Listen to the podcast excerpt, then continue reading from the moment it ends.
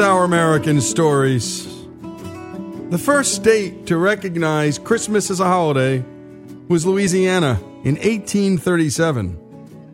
By 1860, only 13 states recognized Christmas as a legal holiday. Five years later, by 1865, that number had gone from 13 to 31. What happened? The Civil War happened. The nostalgic yearning for Christmas at home during the war happened. What also happened were the little gestures that occurred on the battlefield during unofficial Christmas truces between the blue and the gray.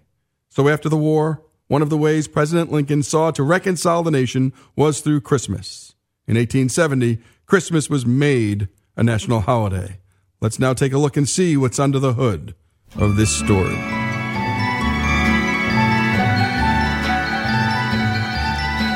Sleigh bells ring, are you listening? Ah, Christmas. Up goes the tree, on go the lights. An exciting season of presents and parties only a Scrooge could hate. But where did all the traditions start? Why do we bring huge evergreen trees into our homes? How did Santa get the red suit, the sleigh, and the eight reindeer? And what about Rudolph? Today we are going to pull back the curtain to unveil the hidden history of our cherished Christmas holiday. These days, cities and towns seem to be dressing up earlier and earlier for the Christmas season. There are Santas at every shopping mall from coast to coast. And there are lights. Lots and lots of lights. We liked lights. As little kids, I think we all jumped in the family car and drove through different neighborhoods to see the lights. The first Christmas lights were invented in 1882 by Edison Company Vice President Edward Johnson. Later, General Electric offered a string of 24 bulbs for $12, which is equal to $280 today. This bright idea is often credited to a New England telephone worker. The real inspiration came from his job, where he worked for the telephone company, and it was you know the little light bulbs in the early telephone switchboards that gave him the idea for what we now know as Christmas lights. The Christmas story is one we all know. After a rude refusal by a local innkeeper, Mary and Joseph bedded down in a barn in Bethlehem, where they gave birth to a son, the Son of God. Those are the biblical origins of Christmas. But centuries before Jesus walked the earth, early Europeans were celebrating light and birth in the darkest days of winter.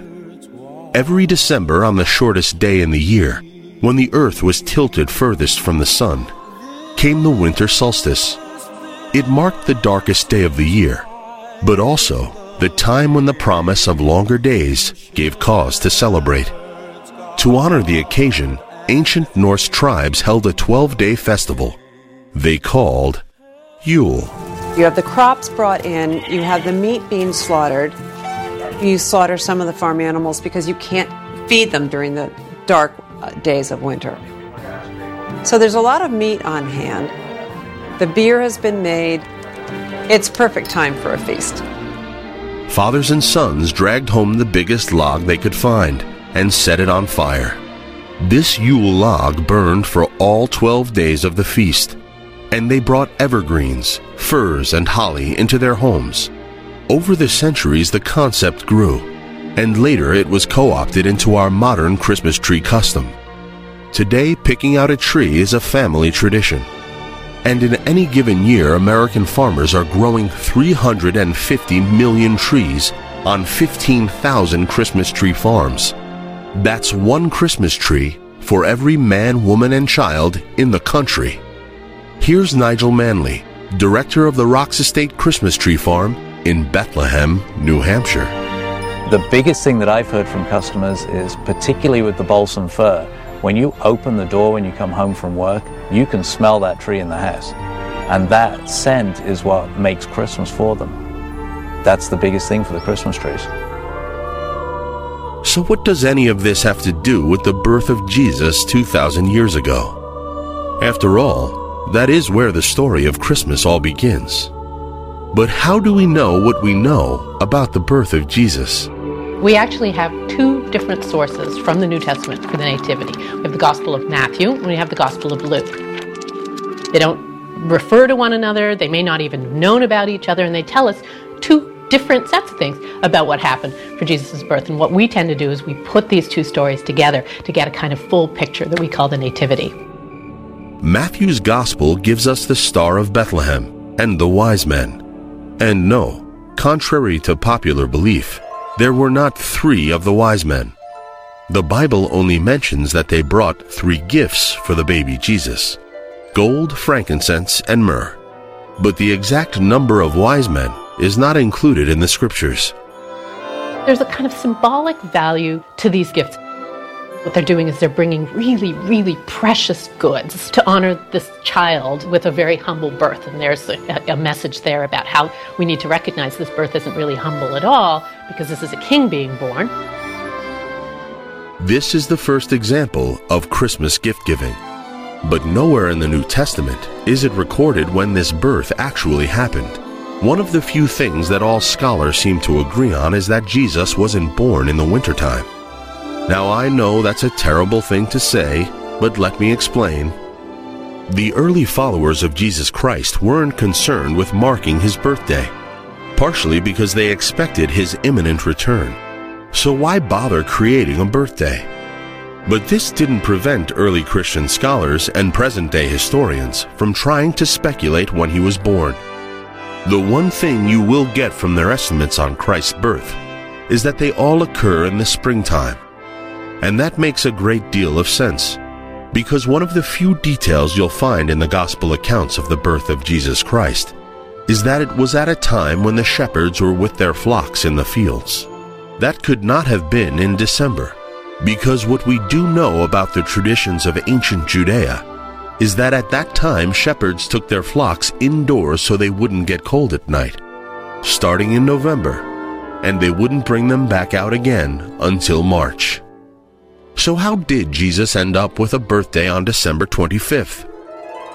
Long before Jesus was born, the Romans celebrated many pagan holidays, particularly in December and these end of year festivities set the stage for our modern Christmas holiday. This is Our American Stories, more on how Christmas came to be as an American celebration and our national holiday after these messages.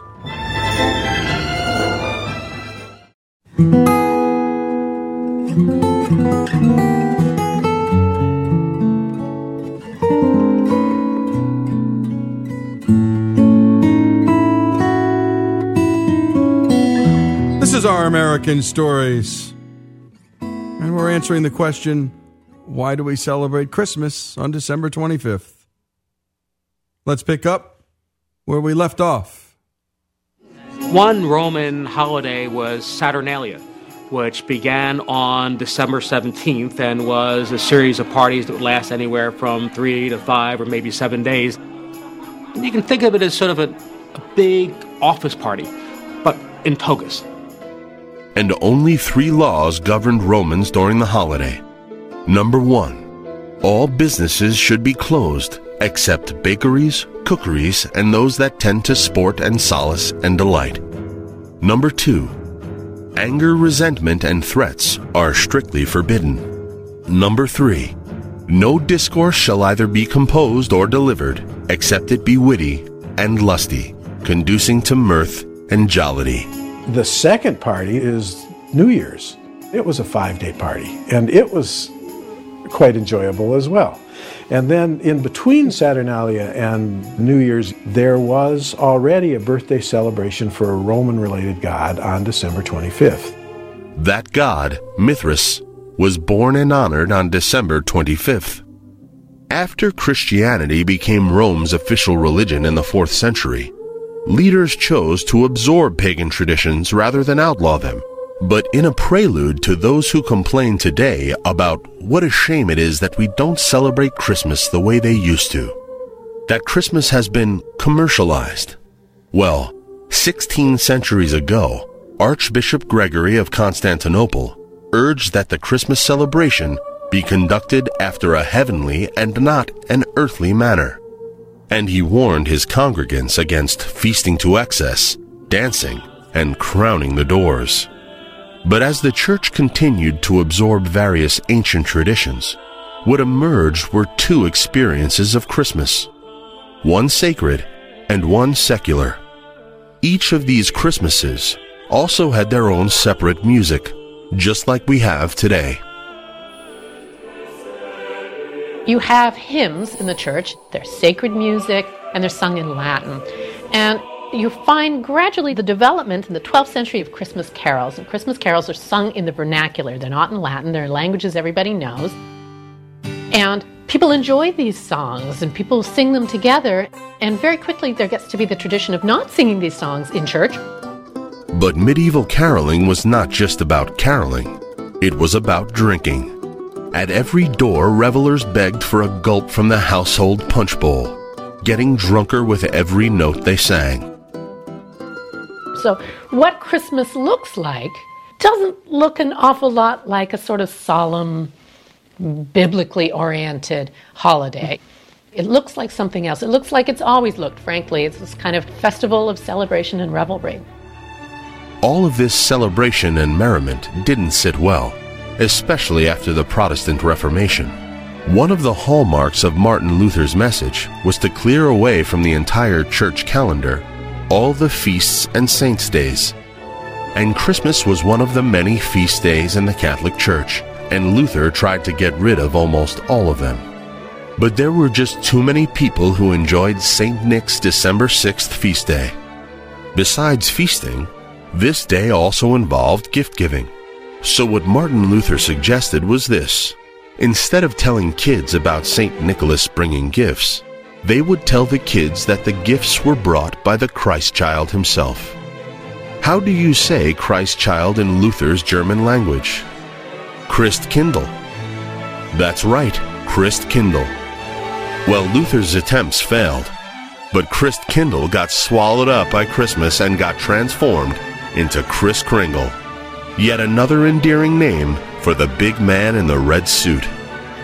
So, why did Luther declare a war on Christmas? He did because it wasn't mentioned in the Bible. One of the messages of the Reformation was go back to the Bible. Don't add to it, don't subtract from it.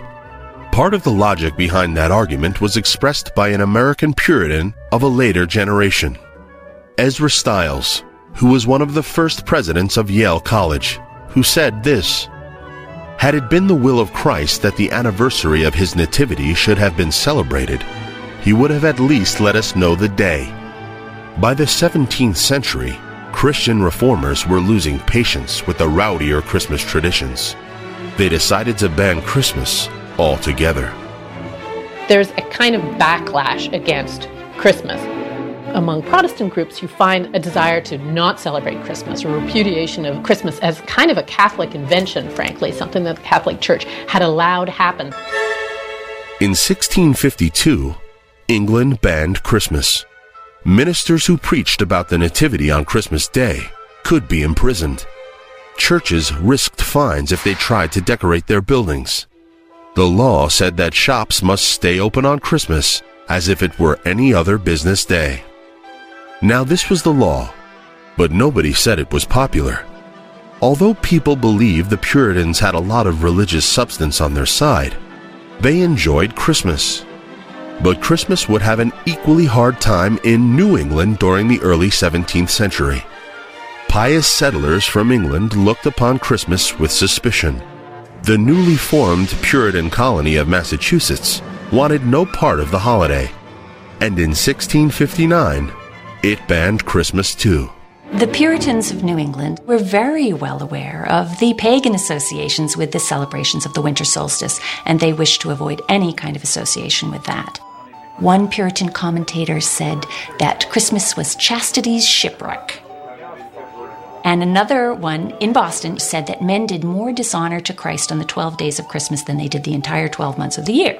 During the Revolutionary War, America had still not yet embraced Christmas, which in one instance was a blessing. One of the key and most inspiring battles of the Revolution was the Battle of Trenton. This battle has been immortalized in the famous painting of Washington crossing the Delaware River, as he boldly stands at the front of the boat next to an American flag. Washington made that crossing on Christmas of 1776. One of the primary reasons that the Americans were able to prevail was because they surprised the Hessians, the German mercenaries who worked for the British, and the British at Trenton, New Jersey. Because they were all drunk, they had been celebrating Christmas, but the Americans did not.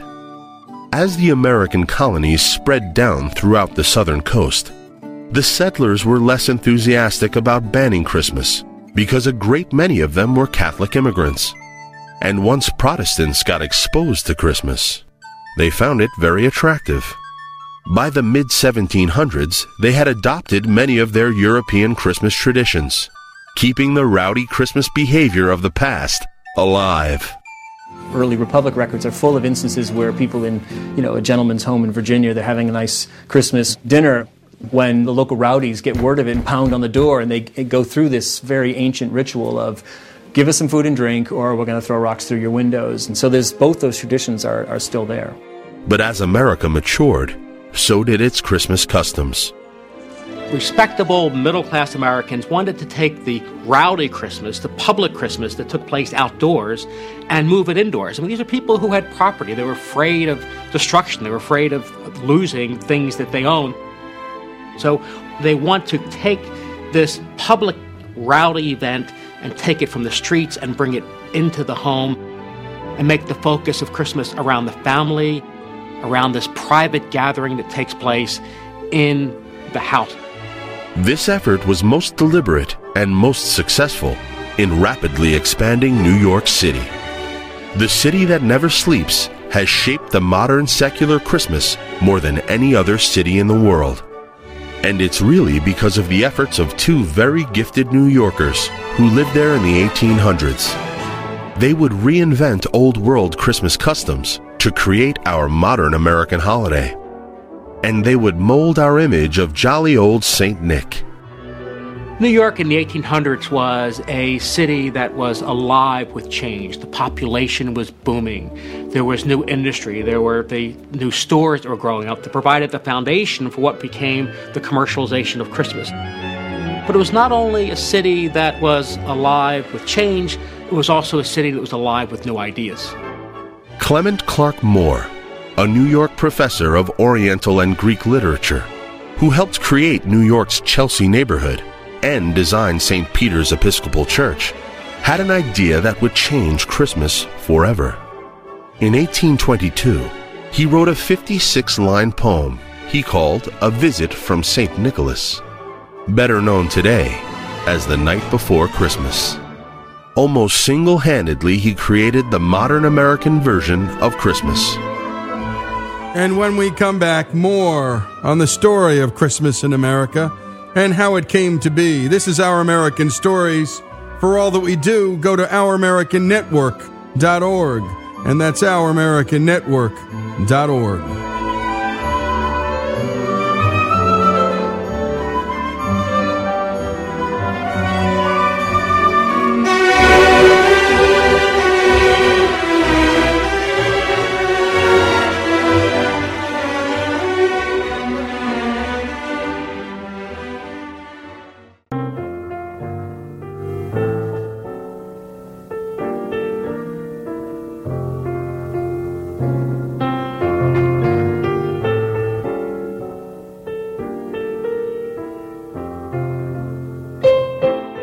is Our American Stories.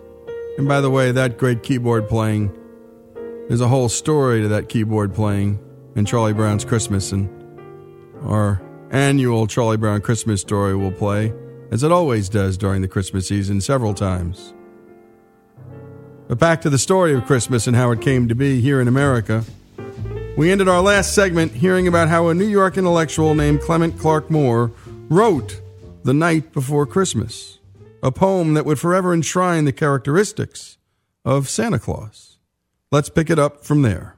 What's really interesting about Moore's poem is it distilled various traditions in the early 19th century. and put them all together and added his own, Moore's own imaginings. Moore's poem becomes a path breaking moment, a watershed in how Christmas is celebrated. Moore's subject was Santa, as we know him today. His inspiration? Two legendary Christmas figures of the old world. One was St. Nicholas, a 4th century bishop renowned for gift giving, legendary for leaving presents in stockings. The other was Sinterklaas, the Dutch version of St. Nicholas. Sinterklaas had merged a bit with Odin, the Norse pagan god of Yule, who flew through the sky on an eight legged horse. Before the mid 19th century, Santa Claus comes in different shapes and sizes. He arrives, you know, on a boat, on a horse, uh, on a sleigh, and all of that sort of codified and narrowed down in America, largely in New York City. Both Old World legends were rich in details, many of which Moore chose to leave out. One omission was a bizarre, dark, devil like sidekick of St. Nicholas named Krampus, or Black Peter, and Krampus brought a switch to punish naughty children. Or worse.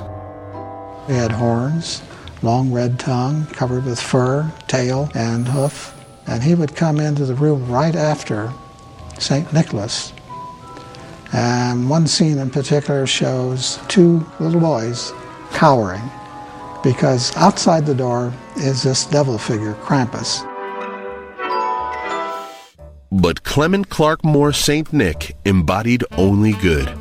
Moore introduced several new characteristics for Santa.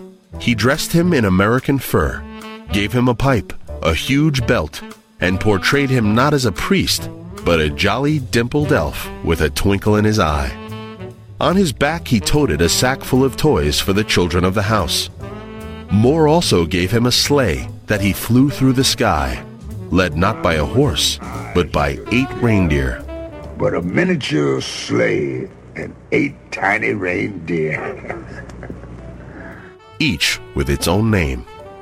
Now Dasher, now Dancer, now Prancer and Vixen. On Comet, on Cupid, on Donder and Blitzen. Moore's poem, which has become the most famous poem in the English language, enthralled 19th century Americans. It created a new kind of Christmas, neither rowdy nor religious, but centered on home and family. In the decades that followed, artists would expand on Moore's imagery, but his would be the vision that would endure. One interesting thing about the poem is that book editors actually changed the last line. In Moore's original version, it was Happy Christmas to all and to all a good night. Most books change happy to merry. As iconic as Clement Clarke Moore's Santa was, he still wasn't the fully formed Kris Kringle we know today. His Santa had no North Pole workshop, no elves, no letters from kids, and no naughty and nice list. Where did these details come from? The credit goes to another New Yorker, illustrator Thomas Nast. He took Moore's Santa and produced the definitive version for generations to come. Thomas Nast is one of the great illustrators of the 19th century. A lot of the images that we see today, he created. When you think about you know, the donkey and the elephant for the Democratic and Republican Party, he created that. The image of Uncle Sam that we've all come to know is a creation of Thomas Nast. And he also is the person who gave us our modern version of Santa Claus. In 1862, one of America's major magazines, Harper's Weekly, commissioned Nast to draw its Christmas illustrations. He transformed the Moore's jolly old elf into someone taller and grander. So he becomes your grandfather. Gives him the full flowing white beard, which is the image of a wealthy person in, in the Victorian uh, world. Um, he was wearing a red coat with white trim, black boots, the buckled belt, the pipe. Nast's image of Santa became indelible, and with every Christmas grew richer in its detail. Santa, one could say, has become America's national saint. Nast does this year after year. He creates lots of the things we associate with Santa Claus. The list of naughty and nice. living at the North Pole, and that becomes the image of Santa Claus. And by the mid 19th century, the Christmas tree, a variation of the ancient Norse custom, became the centerpiece to the family oriented American Christmas, all because of one picture. On December 23, 1848, the London News published an image of the young Queen Victoria and Prince Albert with their family assembled around a Christmas tree, part of Albert's German tradition. England fell in love with it immediately. Two years later, this same image of Queen Victoria and Prince Albert was republished in a very popular American magazine with a couple of alterations. They took out Queen Victoria's crown and took off Prince Albert's mustache so that they looked a little bit more American. And it was a way of sort of uh, essentially telling middle class Americans who bought this magazine that this would be a tradition, this is a tradition worthy of your home. The Christmas tree had officially arrived in America. By 1856, President Franklin Pierce was putting one in the White House. In 1939, copywriter Robert L. May was creating a whole new holiday icon a red nosed reindeer named Rudolph. The Rudolph figure is created for Montgomery Ward department store in Chicago. And they want to have essentially kind of a handout, a Christmas favor, if you will. So he writes a 38 page pamphlet in verse about this woebegone reindeer. Originally calls him Rollo the red-nosed reindeer. Towards the end there, they decide to need something a little more punch, so it becomes Rudolph the red-nosed reindeer. And it's a huge hit.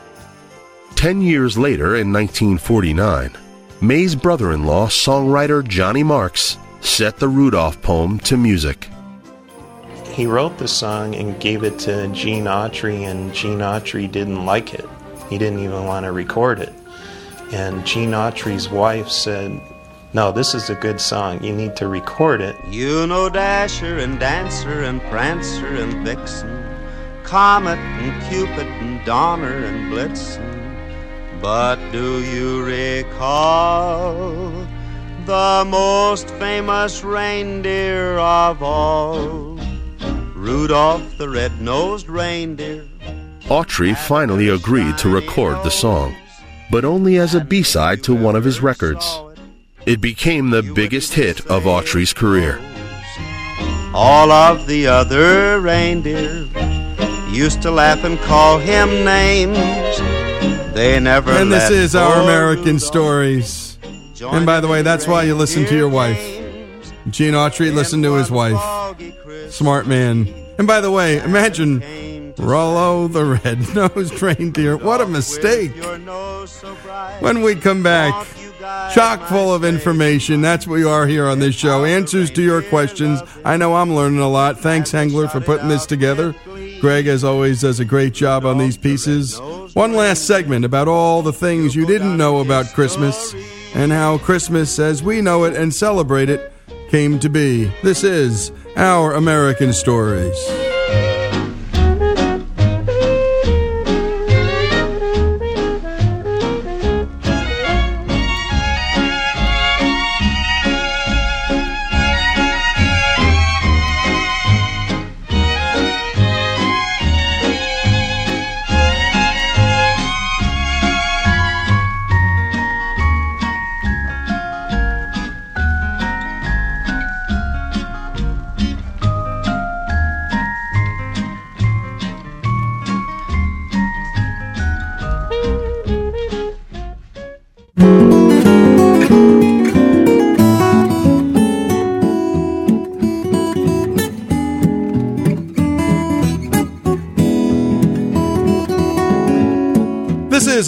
American Stories, our our special broadcast on how Christmas came to be in this country.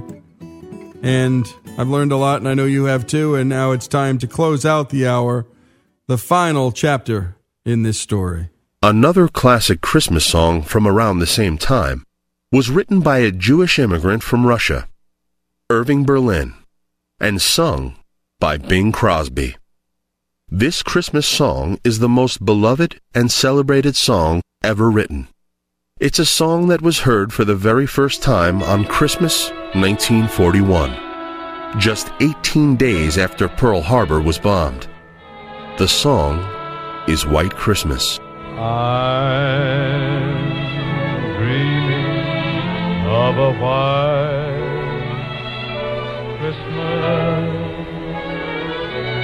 just like the ones I used. So the song doesn't really catch on. It's the spring of 1942. We've just gone to war, but it catches on in the fall of 42, which is when America is really approaching its one year mark of being at war. And these now hundreds of thousands, soon to be millions of GIs, are going to be spending their first Christmas away from home. And that's where that song has that real heartstring pulling, nostalgic feel to it, that the record sales just skyrocket in October, November, December of uh, 1942. White Christmas is the most successful single ever released, and it has been for more than 60 years. According to the Guinness World Records, the version sung by Bing Crosby is the best selling single of all time, with estimated sales in excess of 100 million copies worldwide. The homespun values at the heart of White Christmas were what Americans at home and those fighting abroad longed for. In 1946, Americans found those values in the reigning classic of all Christmas themed movies, It's a Wonderful Life. It's Wonderful Life started life uh, as a short story called The Greatest Gift by uh, Philip Van Doren Stern. And it wound up in the hands of Frank Capra, who had just come back from World War II, uh, where he had shot the Why We Fight series of, of propaganda films for the U.S. Army.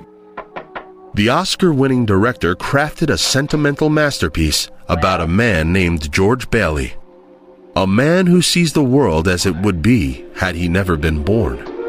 Mother, what do you want? Mother, this, this is George. I, I thought sure you'd remember me. The impact this movie has had on the movie industry can be seen in every Steven Spielberg film. For inspiration, Spielberg has said that he watches It's a Wonderful Life before starting any new film. And whenever he goes on location for a new film, he takes along a copy of It's a Wonderful Life to show his cast how movies should be made.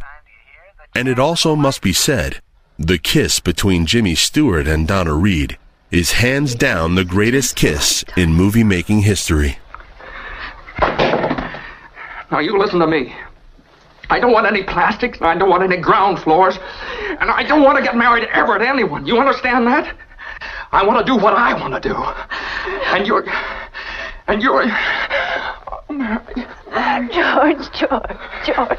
The broadcast success of It's a Wonderful Life proved that Christmas and television were a powerful combination. By the 1960s, baby boomers were enjoying a golden age of holiday TV. There was a golden age of Christmas specials that began about in the mid 60s and went into the mid 70s. These specials were aimed specifically at children, although were sophisticated enough to entertain the adults that were in the room. After Mr. Magoo's Christmas Carol in 1962 came a flurry of animated specials. But in 1965, one Christmas special featuring a little round headed kid seeking the true meaning of Christmas topped them all. Here's Lee Mendelson, the executive producer for A Charlie Brown Christmas.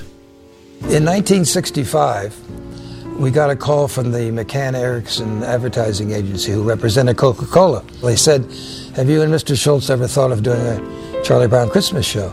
And I lied and said, Absolutely. So I called uh, Sparky, our nickname for Mr. Schulz, and said, um, I think I just sold a Charlie Brown Christmas. And he said, What's that? And I said, It's something you're going to write tomorrow. Mendelson and animator Bill Melendez had to create an animated special in just six months. They made radical creative choices, like using child actors for the voices. Here's Peter Robbins, the voice of Charlie Brown. I was nine years old. They were eight years old, seven years old. We're all in one recording studio, bouncing off the walls, playing with the drums and stuff, because it was a recording studio where, like, the Doors recorded their albums. The work progressed, but time was running out. We did end up finishing it just like a week before it went on the air. Then we took it to CBS, and the three fellows there didn't like it at all. And they said, We're going to have to run it because it's scheduled for four days from now. But, you know, nice try, but it, it just doesn't work. So as we went through these minefields, it's amazing it ever even got on the air. One issue that concerned everyone was Schulz's insistence that the show quote the Bible. One of us said, you know, Do you really think we can, you know, animate a kid reading from the Bible? Do You think we can get get this through? And I remember he said at the time, "Well, if we don't do it, who will?" Isn't there anyone who knows what Christmas is all about? Sure, Charlie Brown. I can tell you what Christmas is all about. And there were in the same country shepherds, abiding in the field, keeping watch over their flock by night. And lo, the angel of the Lord came upon them. Bill staged it in a very, very simple format. For unto you is born this day in the city of David a Savior, which is Christ the Lord. And the way that wonderful actor, Chris Shea, read it. And suddenly there was with the angel a multitude of the heavenly host praising God, and saying, Glory to God in the highest, and on earth peace, goodwill toward men. It became, you know, one of the really indelible moments, probably in animated history. That's what Christmas is all about, Charlie Brown. Then, in 1983, author and humorist Jean Shepherd immortalized his childhood in an autobiographical account of One Boy's Christmas. Here's screenwriter of The Christmas Story and the voice of Ralphie as an adult, Jean Shepherd, telling us about his real life childhood encounter with Santa that inspired the most memorable scene in the movie. You know, I'd been thinking for weeks what I wanted for Christmas. I figured the best thing to do is to tell Santa Claus about that. And I looked up at that Santa Claus, and he had these big, watery blue eyes and a huge beard and all, and he's looking at me right in the eye. And he was so impressive that my mind went blank. Ho, ho, ho, ho, Then what's your name, little boy? It's like if all of a sudden you're, you're sitting on the president's lap, and he says, What would you like me to pass in legislation, Sonny? I mean, your mind's going to go blank. You can't remember any of this stuff. And so at that point, Santa Claus looked at me and he says, All right, how about a football, kid? How about a nice uh, football? A football. I wanted a BB gun. so he pushed me off his lap, and this elf grabbed me and threw me down a slide that went down into the snow. And I laid there for a minute, and I knew that I was not a fit person to talk to the great. Santa Claus was obviously a star. These days, the glow from our holiday lights and television sets help banish the cold, dark winter nights the way the Yule logs and bonfires once did a thousand years ago. People make up holidays. Traditions are invented, but there are uses for those cultural tropes that stay with us for centuries. There's something about the deeper meaning there that is singing to our bones, and we hear it and we think, yes, that's the tradition, and that's what I want to celebrate. For as long as we can remember, we bring in our greens and turn on the lights. We hang our stockings and sing our carols, in church and in the streets amidst the chaos. We even find time to rejoice at the birth of a child 2,000 years ago. Something touches America somewhere down deep in his belly button about Christmas. He can't really explain what it is about Christmas that he enjoys so much. he just knows that when all those red and green lights go up, you know, on the street, and you see Santa Clauses walking around with their bells, there's something happens to you. You enjoy it. Now, you can be cynical all you want, but you still enjoy it.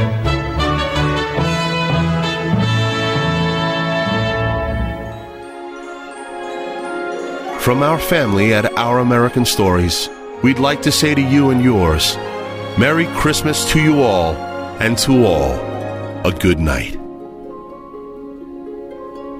And this is Our American Stories. And again, that's all Greg Hengler and all the folks he works with putting these great pieces together. And by the way, one thing that really struck me through the piece, and I'm sure you had your favorite, but Irving Berlin was a Jewish man, and he was from Russia. And this one man gave us two great American standards. A Russian wrote God Bless America, and a Jew wrote White Christmas. And this truly is the most American thing about America. That I could say a sentence like that. We can only say something like that in this great country. And so we talk about Christmas, we talk about America here on Our American Stories. Have a blessed Christmas and go to ouramericannetwork.org to hear all that we do. That's ouramericannetwork.org.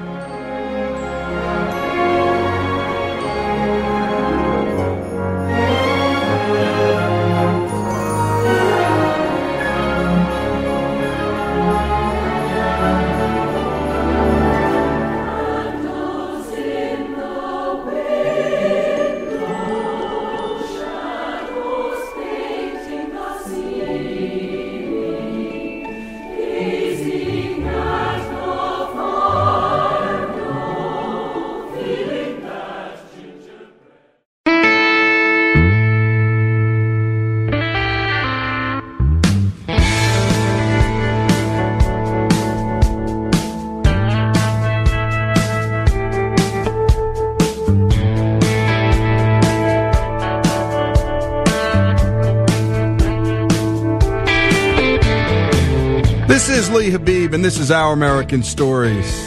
And now and then, as often as possible, we like to dig into the great American stories and into American history. And on this day in history, well, the Wright brothers performed their first flight, manned flight, and the first in world history in 1903. It was near Kitty Hawk, North Carolina. Orville and Wilbur Wright made that first successful flight in history of a self propelled, heavier than air aircraft. Orville piloted the gasoline powered, propeller driven biplane. And that historic Wright Brothers aircraft of 1903 is on permanent display. And what a marvel it is. Too many people just walk right by it at the National Air and Space Museum in Washington, D.C. But you've got to put yourself back in that place. And we're going to do that for the next hour with the help of a, a fairly decent historian named David McCullough and a guy who had a little bit of knowledge about flying, Neil Armstrong. But let's put us back in that America first. Because in 1899, when these guys started to tinker with the idea of being the first to get into flight, and by the way, every scientist in the world forever had been thinking about this. Forever. How to fly. And these guys did it first. So they're tinkering in 1899 in Akron. They're bicycle shop owners. Less than 3% of Americans had electricity in their homes. Less than 3% had a telephone. And there were only 8,000 gas powered automobiles in the entire country. And yet few men, if any, had more of an impact on the 20th century than these two unlikely innovators. Actually, let's correct that. Because as we will learn from David McCullough in the coming hour, these two men were actually perfectly situated for the task at hand. And they again accomplished what scientists, innovators, dreamers throughout the centuries hadn't. They taught man how to fly. This is a uniquely American story and a story about American exceptionalism, which is what almost every David McCullough book is about. And The Wright Brothers is his latest. But to begin, let's start with Neil Armstrong, the first American to walk on the moon and one of our great aviators, talking about those days in Kitty Hawk, those three days leading up to this historic achievement by the Wright brothers. Here is Neil Armstrong himself. They took the flyer up on the side of Big Kill Devil Hill on a slope of nine degrees, dead, nine degrees down, dead into the prevailing wind, uh, so they could take advantage of a downhill takeoff roll. Will won the coin flip, uh, laid down on the wing, started the engine, accelerated down the rail. After about 45 foot roll, the flyer lifted, but Will pulled it back a little too much and stalled and settled into the wind, one wing down. Some structural damage after uh, a flight of about 150 feet. Because the takeoff was downhill, because the landing was at a lower altitude than the takeoff point, and because the landing was less than elegant, the brothers considered it to be unsuccessful. But it certainly was the first flight. They repaired the flyer and waited for a good wind. Three days later, December 17th, that's the day we all remember and we celebrate. Four successful flights were completed from a level takeoff over level ground into a stiff wind. Orv made the first flight uh, after the cone flip, 120 feet in 12 seconds. Will the last 852 feet in 59 seconds. Each was carefully measured and recorded. The average speed through the air was 31 miles per hour, with a ground speed of about 10 miles per hour. The flyer was a bit unstable and the controls were very sensitive.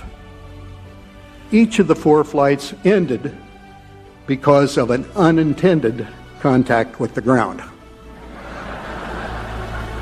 But each flight they became more proficient in their control of the machine.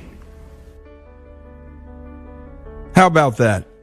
The first man to walk on the moon, talking with incredible reverence about the first men to fly.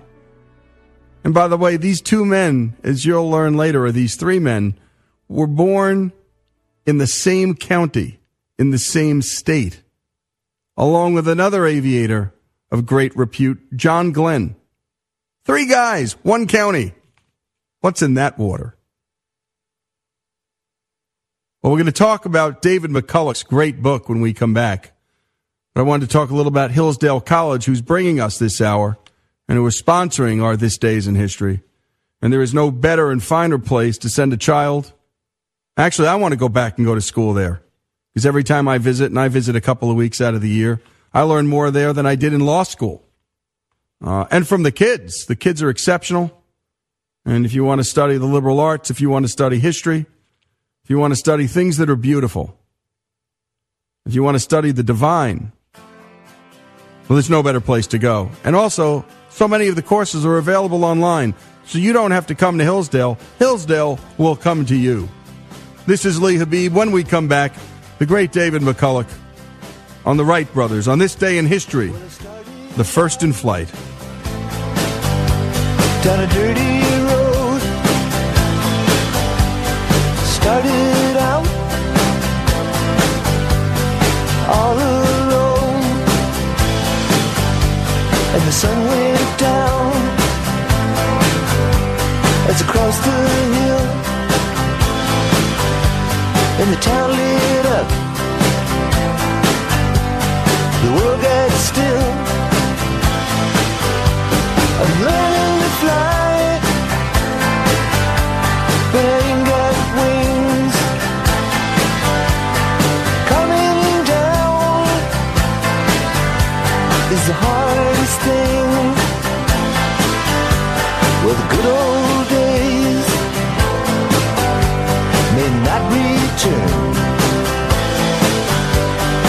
Rocks might melt and the seed may burn.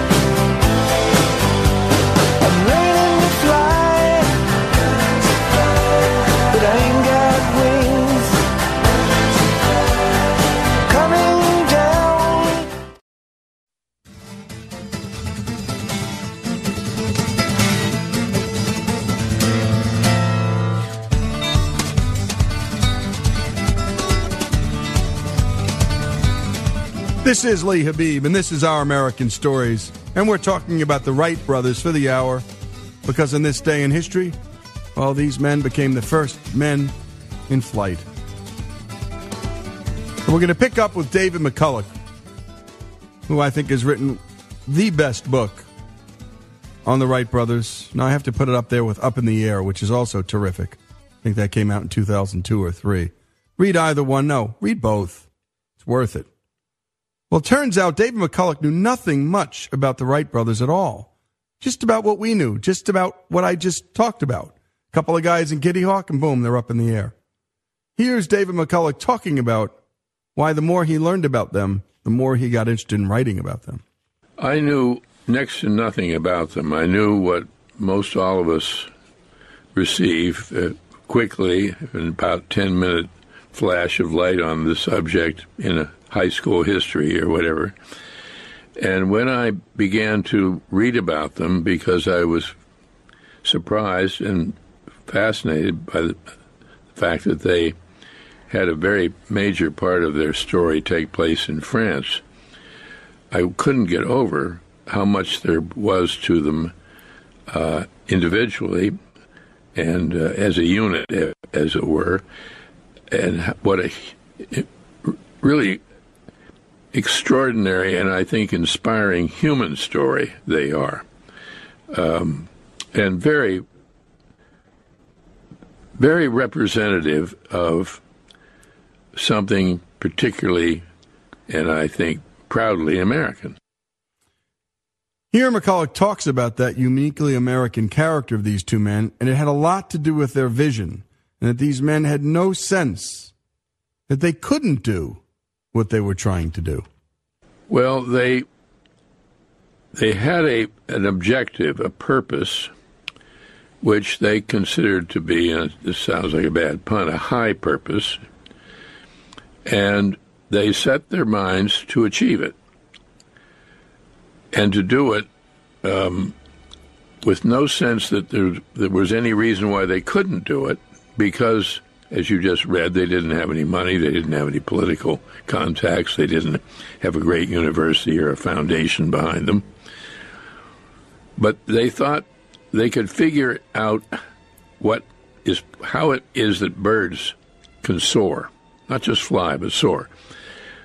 Uh, birds that get up there and just hang in the air uh, for what seems hours at a time in some cases and they, the, those birds are riding the wind. They're not flapping their wings. They're not using any power of their own, but they know how to ride with the wind the way um, people know how to ride with on the water. And the, the, the big question was, how do they do that?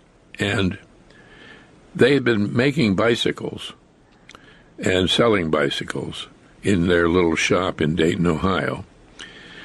And of course, bicycling is about balance, equilibrium. And that balance factor, while the world was working on power, they were focused on balance. Here was one more aspect in these men's lives that intrigued McCullough. They weren't theorists. They didn't simply study things. They actually did them. And the other very important fact that they realized is that it, it isn't enough just to invent theoretically or invent, in fact, a machine that might fly on its own, on its own power, but to know how to do it, to know how to fly.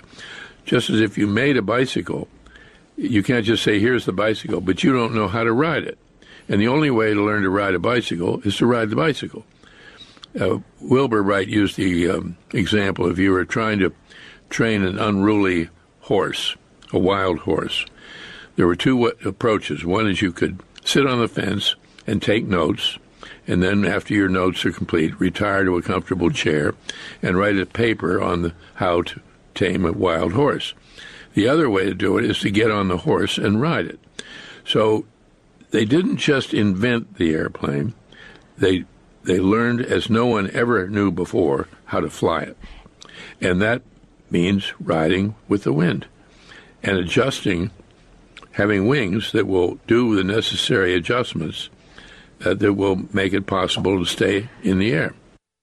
They were do it yourselfers and classic tinkerers, these two brothers. Here's David McCullough talking about Wilbur Wright, the real genius of the family. I think Wilbur unquestionably was a genius. And while Orville was very uh, inventive and mechanically uh, in, uh, clever. Uh, he wasn't. He didn't have the mind that Wilbur did, and Wilbur was the leader. He was the big brother, the older brother by four, almost five years, and Wilbur. Wilbur could have done anything, and in any field. He was all set to go to, to Yale, and he thought he wanted to be a teacher or a professor. But he got hit in the teeth uh, with a hockey stick in a hockey game when he was about 18 that knocked out all of his front teeth, upper front teeth, left him in terrible pain, and he slipped into a strange and unfortunate, but turns out very fortunate for all of us, period where he imposed uh, seclusion on himself, isolation at home. And during that period, it was during that period that he began to really read, and read with not just uh, energy and concentration, but read about everything. In a way, he got his own liberal arts education on his own at home, and with an intensity that he probably could, wouldn't have achieved had he gone to college, because there'd be so many other things going on. Homeschoolers. How about that? Before everybody even knew that was such a term. It turns out what also makes this story uniquely American is that the Wright brothers didn't come from a family of means at all. And yet their class, their status, did not deter them from dreaming big dreams or educating themselves in every aspect of life and the liberal arts as if they'd gone to, let's just say, Oxford. Here's David McCullough again. They had no indoor plumbing, they had no telephone, none of that, but they had books, books aplenty, and the father insisted that they read and read about everything. And he insisted that they learn how to use the English language. He insisted that their handwriting be not only legible, but that they their vocabulary was it was wide, and and they and they were their their use of verbs and adjectives and and syntax and all that. It was as if they were having a, a, magnificent English professor all through their lives, and this played a huge part in their the success that they had, because they had no trouble expressing themselves effectively, and gaining the respect of people eventually. It turns out that when they finally do get up in flight on this day in history, well, no one believes them. They actually get up there, they do this incredible thing. And actually, well, one guy did, a beekeeper who actually was a writer. And well, take a listen to this story as only David McCullough can tell it. It's one of the, it's an amazing story. The, little guy named Amos Root, who made equipment for beekeepers and made quite a sizable sum of money, but who was interested in everything, got wind, heard about these brothers over in Dayton. He was in Ohio, up in northeastern Ohio, and he went down to see what they were doing and saw that this was it, clearly. And he wrote a superb article describing the flight that he saw. It wasn't only very descriptive. It was very accurate and and so of, of considerable length. The first full, accurate, fair reporting of this phenomenon that changed history was written by a beekeeper, published in his little newspaper. He then sent it to Scientific American, saying, You're free to publish this at no charge, and they just dismissed it as the writings of some wacko out in Ohio. The um, the arrogance, the uh, superiority of those who were in the know, again and again in the government, in in uh, journalism, was almost comical. Hey, how about that as a new theme? Journalists are arrogant? What a shock. And the government? Well, wait till you hear this story when we come back after the break about what our own government did when the Wright brothers insisted we might need to take a look at this new technology. This is Lee Habib. This is Our American Stories. Today, this day in history, the Wright brothers. Well, the first men to fly.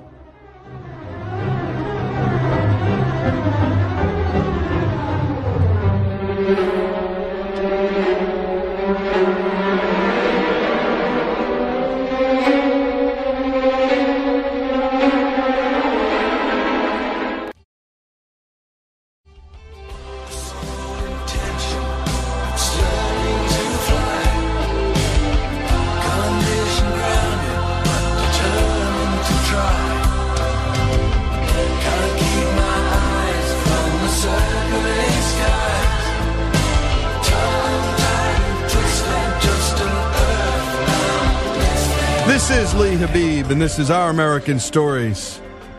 And on this day in history, the Wright brothers were the first in flight back in 1903. And what we've learned so far about this uniquely American story, with the help of David McCullough and earlier Neil Armstrong, is that these guys were do it yourselfers. They came from nothing, they taught themselves everything, and they learned by trial and error mostly. They were tinkerers, they were hobbyists. While the world's most serious inventors, including Samuel Langley, who was the head of the Smithsonian and had tens and thousands of dollars, which was real money back in 1903, to launch his own aircraft. These guys were out in Kitty Hawk and in Akron, tinkering amongst themselves. They started in 1899 and they got to flight by 1903. Crazy. They did it in four years. Well, we heard before about how the journalists didn't believe that two, well, two yokels from Akron could have done this. I mean, why? They didn't have a PhD from some fancy college. Well, it turns out our own government officials weren't real keen. Here's David McCullough. Our federal government people wouldn't even get on the train and ride out and take a look. When the Wrights offered to bring their machine to Washington to demonstrate, no, not interested. They had their door slammed in their face about three or four times, and they really. And then a delegation of French officers from from Paris, from France, showed up in Dayton, like what they were able to determine, and said, "You bring the, your plane over to France, demonstrate for us in public what you can do, and we'll buy your machine." So imagine that. They ask our own government officials to come to Dayton. They go, nah. They say, hey, we'll bring the plane to you. Nah. And it's the French who actually have an interest. Well, it turns out they end up going to France. Well, Wilbur does. And what a reception he got. They loved Wilbur. They loved his Americanness. They loved his character. Again, here's David McCullough. Biggest hero, most popular American in France since Benjamin Franklin. Uh, they loved him, they adored him, and, and the fact that he spoke no French seemed to make him even more popular because he was so American. They wanted the American to act like an American, and uh, his modesty, his attention to uh, hard work, his his uh, his honesty, his character. This, this is largely a story about character. Character counts again and again and again.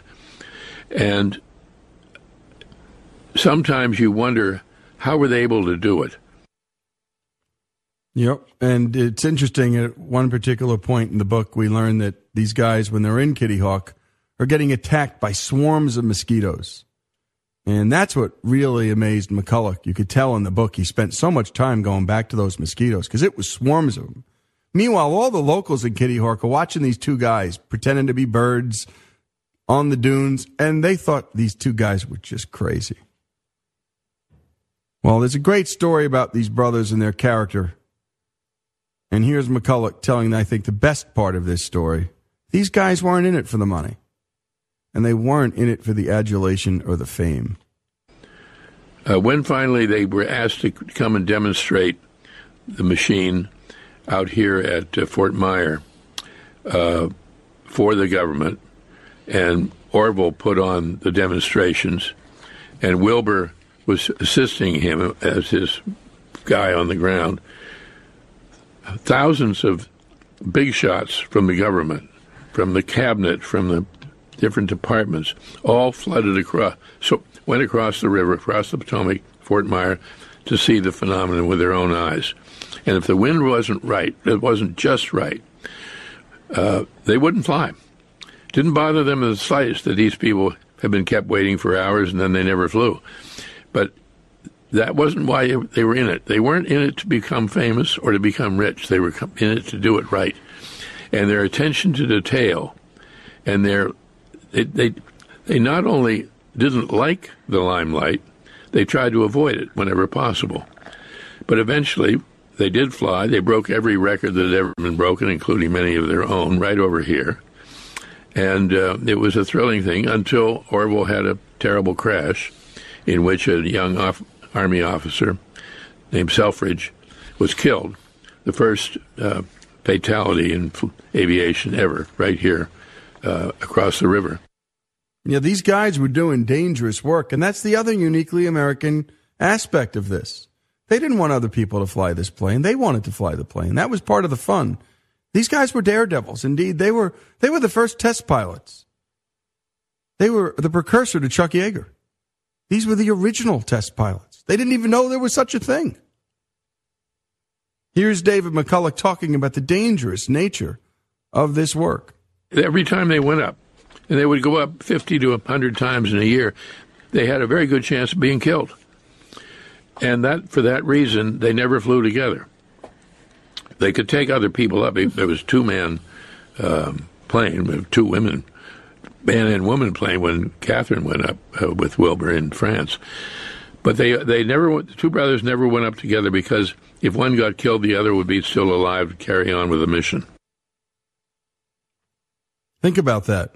I mean, that's dangerous work. These guys knew. And uh, at one point, there was a crash, and Orville was seriously hurt, seriously injured. In fact, if it weren't for the Wright brothers' sister, uh, there's question about whether Orville would have made it. And so she tended to Orville. Wilbur tended to the project of the brothers, not wanting to let his brother down, actually, to keep on going. That's how Orville would have wanted it. McCullough believed strongly that the Wright brothers, well, this doesn't, wasn't just a distinctly American story. It was a distinctly Midwestern American story. And he drew parallels to another great Midwesterner, one he wrote about, McCullough did, Harry Truman. McCullough also talks about the importance of perseverance and the ability to take risks, and most importantly, the ability to handle failure.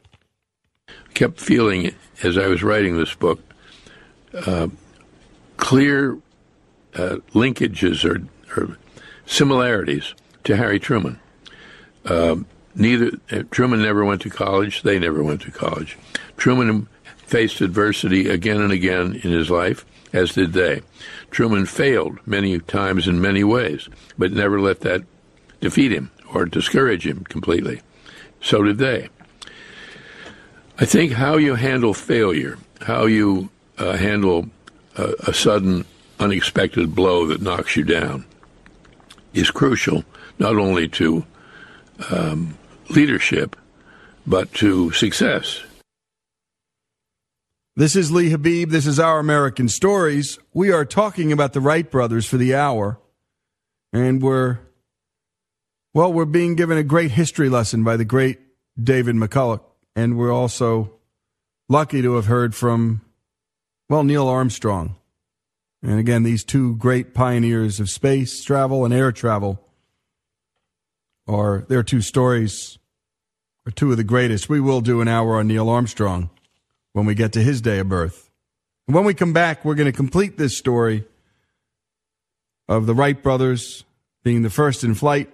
And again, this day in history is brought to you by our great sponsor, Hillsdale College, the only place to go to school in America and learn, I believe, a classical liberal arts education. And I mean starting with Aristotle and Plato, Plato and going straight through the great European canon of literature and art and straight up to the founder's vision in the United States. And it's a unique institution, a unique set of leaders, and most important, a really unique student body. I've only seen a student body like it at our military academies, frankly, and that's West Point, the Air Force Academy, and of course, our great academy in Annapolis, our Naval Academy. This is Lee Habib, and this is Our American Stories. We'll be back to close out the hour. More on the Wright brothers. This day in history, the first in flight.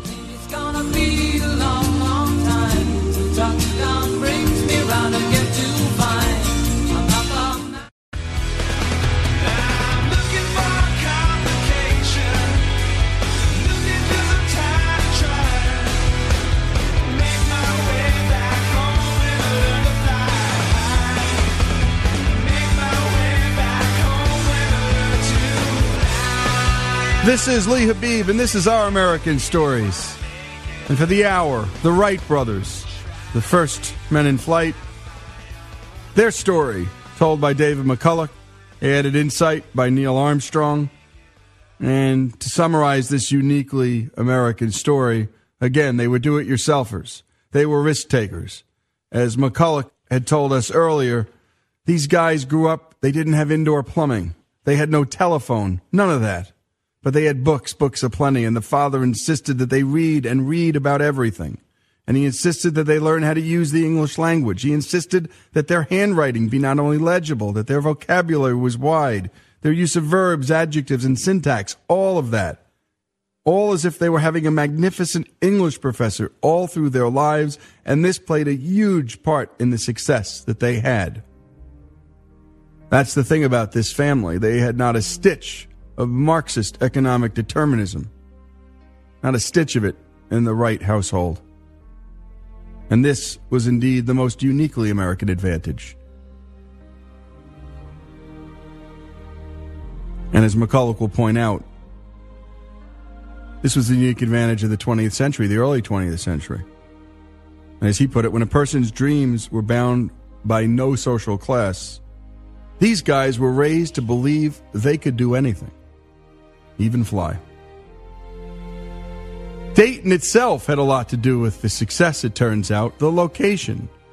And one wouldn't normally think of Dayton as a hotbed of innovation, but David McCullough says otherwise. It was a little bit like the Silicon Valley of today, uh, in that, uh, well, most of the industrial cities of the country were, because all kinds of new things were coming into being. Uh, the telephone, the light bulb, the elevator, uh, it, it, uh, the, the cash register, and uh, it was a very positive time. The uh, country, there was no, we weren't at war. We were about to build the Panama Canal. Uh, we we had no national debt. We had a national surplus, and um, to have been in Dayton, Ohio, if you were mechanical, mechanically inclined, or interested in mechanical or industrial or scientific innovation, was to be in the hotbed of where it was all happening. So they were. It was a Renaissance time, if you will. It was a renaissance time, if you will. And again, there were no limitations at this time. One more interesting fact about the state of Ohio and space travel and flight. Again, here's David. Neil Armstrong and the Wright brothers, the first to fly and the first to land on the moon, came from the same section of Ohio, southwestern Ohio. To me, that's fascinating. And the John Glenn came from Ohio. There's something about that state, and I truly mean this. That's there's a lot of life going on there. A lot of the number of presidents from Ohio, the number of admirable people in many fields from Ohio. And so, what did this writer, this historian who spent so much time thinking about, writing about, visiting all the locations, because it turns out McCullough is a, a scout.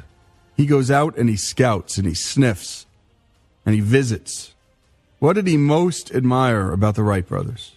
I think I feel I have to admire them for what they did, what they accomplished, and um, and admire their tenacity, their courage, their their loyalty, all of those things. But do they have to be flawless? Oh heavens, no. Perfection is boring, and one thing a writer doesn't want to be is boring, uh, and um, uh, the, and they're human and subject to all the the uh, weaknesses and strengths of of human nature and human uh, the human experience.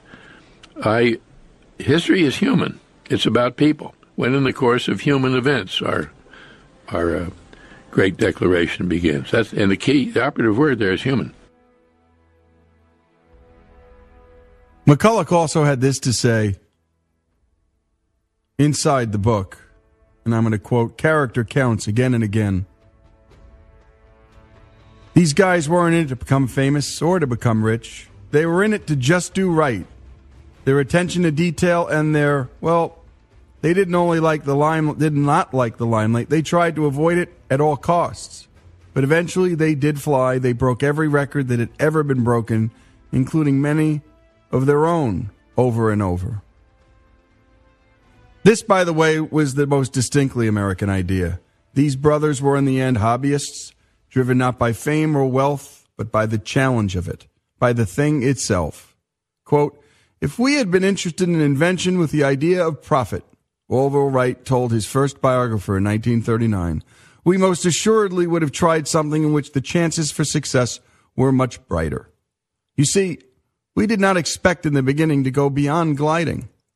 Orville continued, quote, even later, we didn't suppose the airplane could ever be practical outside the realm of sport. It was the sport of the thing that appealed to Will and me. The question was not of money from flying, but how we could get money enough to keep on entertaining ourselves with flying. Fantastic.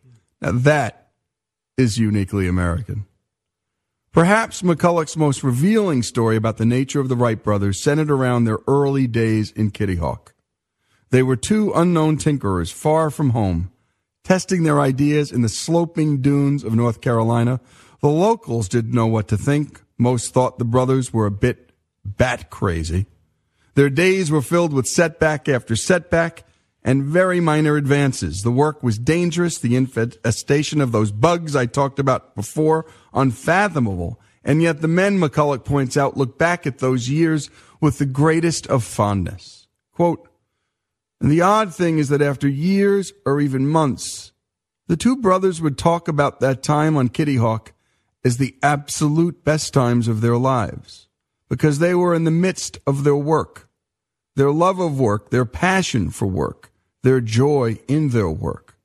There's a great lesson to be learned for all of us. And those lessons may be the best things we learn from this great American story that you don't need fancy college degrees or social status to achieve great things, that work is fun, that money isn't everything, and that there is something unique about this thing we call the American character. And we want to thank the people at Hillsdale College for our This Day in Histories. All of our This Day in Histories are brought to us by the great folks at Hillsdale College, where you can go to study all the things that matter in life, all the things that are beautiful in life. And if you can't get to Hillsdale, Hillsdale will come to you with their free and terrific online courses. And I wanted to end with this because I wrote an essay with Mike Levin about this uh, several years ago about Samuel Langley. Because as you heard earlier, there was this rush to get to flight, and the American government, through the Smithsonian and the War Department, were trying to get to, to space and, and manned flight first. As again, you can imagine, the Germans, the French, whoever got to air first had superiority militarily. These were grave consequences. This wasn't about just getting people to get around faster. This was dominance in military fashion. So we had spent a lot of money, the U.S. government, to get there. And the War Department had failed. Indeed, here's a note that the War Department wrote to the public after the just tragic performance of Langley's two attempts at manned flight. And again, they were trying to solve the problem of propulsion. That's why they were trying to pull that plane, that aircraft, up on a tow on the Potomac River and why it just went straight down. The Wrights were working on the problem of balance, and they were bicycle mechanics. So they had the advantage, even though they were smaller. Here's the War Department's final words. Uh, we are still far from the ultimate goal, and it would seem as if years of constant work and study by experts, together with the expenditures of thousands of dollars, would still be necessary before we can hope to produce an apparatus of practical utility along these lines. In other words, hey, we brainiacs can't do it, nobody can do it. And only a few days later, up in the air goes the Wright brothers. Well, life doesn't end there. As you can imagine, who are these stupid bicycle mechanics to show us up? And here's where the story gets really interesting. Though the Wrights beat Langley and the Smithsonian and the American government to, to flight, the race didn't end there. Powerful interests vied for the patent to this revolutionary invention, and more important, for the credit. With Smithsonian approval, a well known aviation expert modified Langley's aerodrome and in 1914 made some short flights designed to bypass the Wright brothers' patent application and to vindicate the Smithsonian and its fearless leader, Samuel Langley. That's right.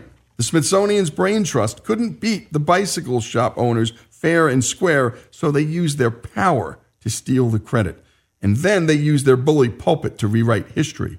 In 1914, America's most esteemed historical museum cooked the books and displayed the Smithsonian funded Langley Aerodrome in its museum as the first manned aircraft heavier than air and capable of flight. Orville Wright accused the Smithsonian of falsifying the historical record. He was so upset that he sent the 1903 Kitty Hawk Flyer, the plane that made aviation history, to a science museum in London. But the truth is a stubborn thing, and in 1942, after much embarrassment, the Smithsonian recanted its false claims about the aerodrome. The British Museum returned the Wright brothers' historic flyer to America, and the Smithsonian put it on display in their Arts and Industries building on December 17, 1948, 45 years to the day after the aircraft's only flights. A grand government deception was at last foiled by facts and fate. And there you have it, folks. The full story of the Wright brothers. First in air, first in flight. The hobbyists beat the experts. Once again, this is our American story.